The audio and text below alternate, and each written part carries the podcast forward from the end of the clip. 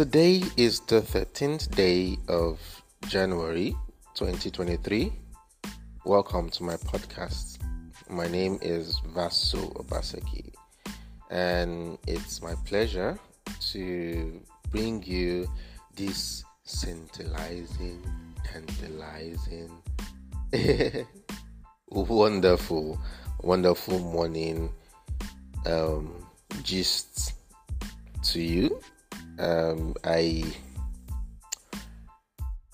I had a wonderful week, and it's just about to start. Anyways, um, one of the things I want to talk about is one of the things a lot of people, including myself, sometimes struggle with.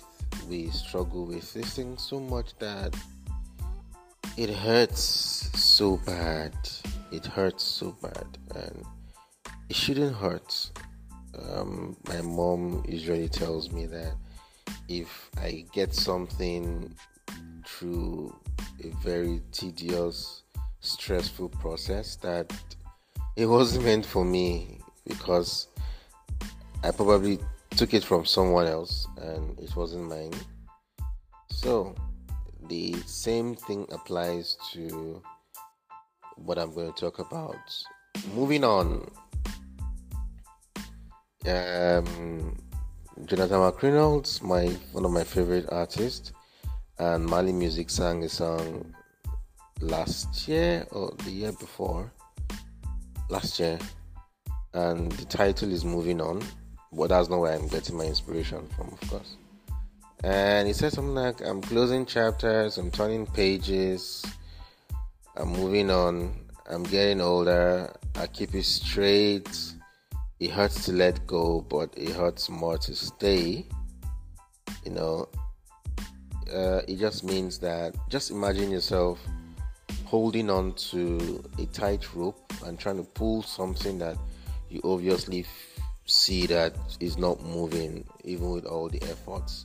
You know, but realize that the tighter and the longer you hold on to that rope is squeezing your hand, the more pain you get. Because it will be okay if whatever it is is moving but if it's not moving at all it's not okay at all. It's not. So what i'm talking about is the fact that we need to let go of certain things it could be that business that you've poured in so much money into i know how bad it can feel i know how daunting it can be. I know how annoying it can be when you have invested so much in something and you're not even getting the bare minimum. It can be very crazy, but trust me, it's as much as it can be crazy, it's also very important to know when to quit, when to move on, when to stop, when to not continue a process, when to um, realize that it's not working for you anymore, so you have to move. I mean, you are not a tree. Why aren't you moving? We are not trees. We should learn to move. It could be that relationship that you've invested so much. Oh, you had an abortion for the guy, or you you spent your school fees for the girl, trainer in school and you think, oh, this is my wife, the bone of my bone, the flesh of my flesh, the kidney of my kidney. I'm not laughing at you though, but it just makes me remember certain things that I've also been through, you know.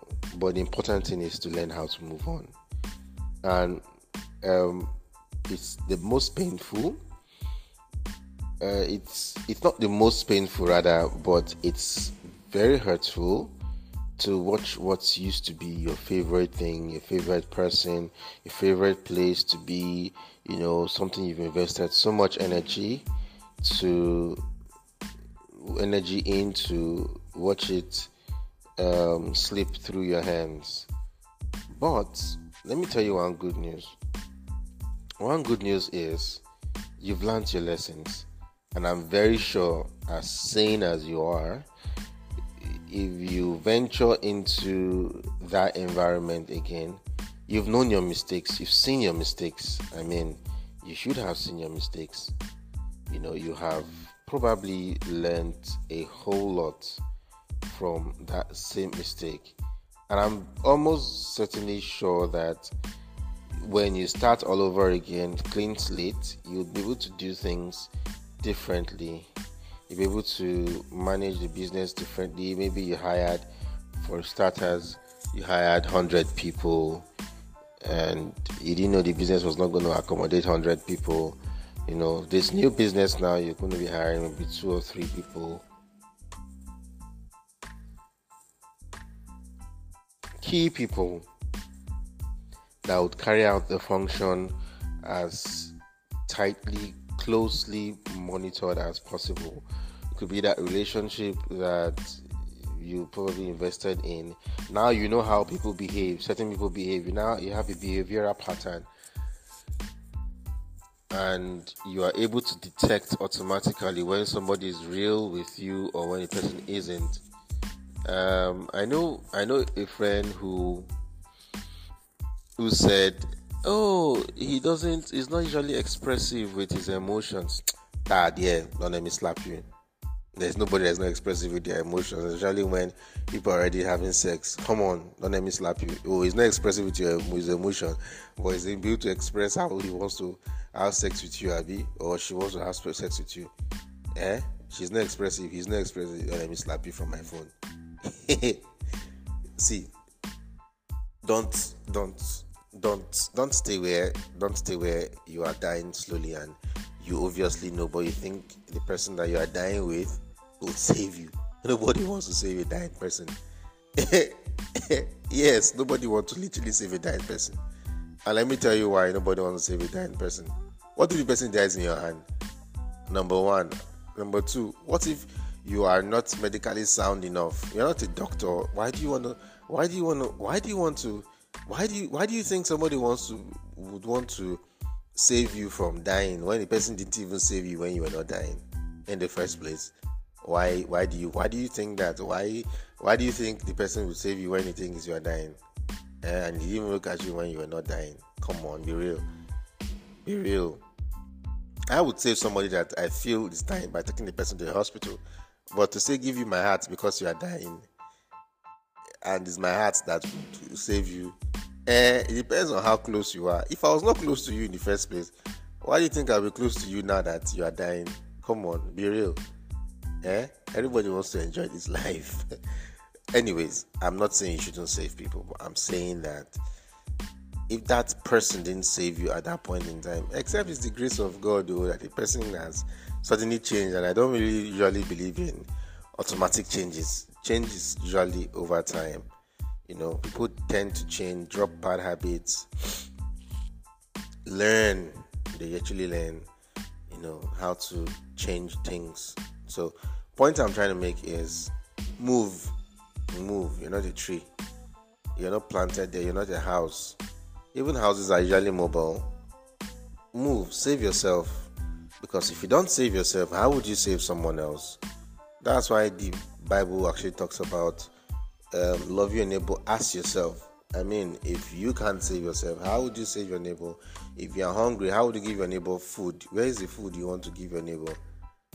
Do you get? It didn't say love your neighbor like like like uh, like you love yourself. It said love your neighbor as if it was you that you are loving. So if you are not loving yourself, how would you give love? Do you get? So move on. Come on it's it takes a lot of courage. It takes a lot of um, it takes a lot of grace to want to move on out of where you have been, and this could also be a church. I remember leaving my my my church um, some years back, and and and it was I was there for ten years. I was there for ten years, and leaving the church was one of the most horrifying things because I'm like, where where do I start from here? People I'm going to meet, the new church and all that. Nobody knows me and all that, but I moved. You know, it could be your school, it could be anywhere that is causing you so much toxicity. move. Come on. Anyways, I hope this has helped you in any way. Um, I love you so much. That's why I'm here every every time I'm here to talk to you about certain things that you should know. It's not okay to be in one place for long. It's uh, it's it's not God's will that we stay in one place for too long without having to progress. One of the major things about God is progress. So, yeah, if you're not progressing, move. Okay? Love you. Have a wonderful morning.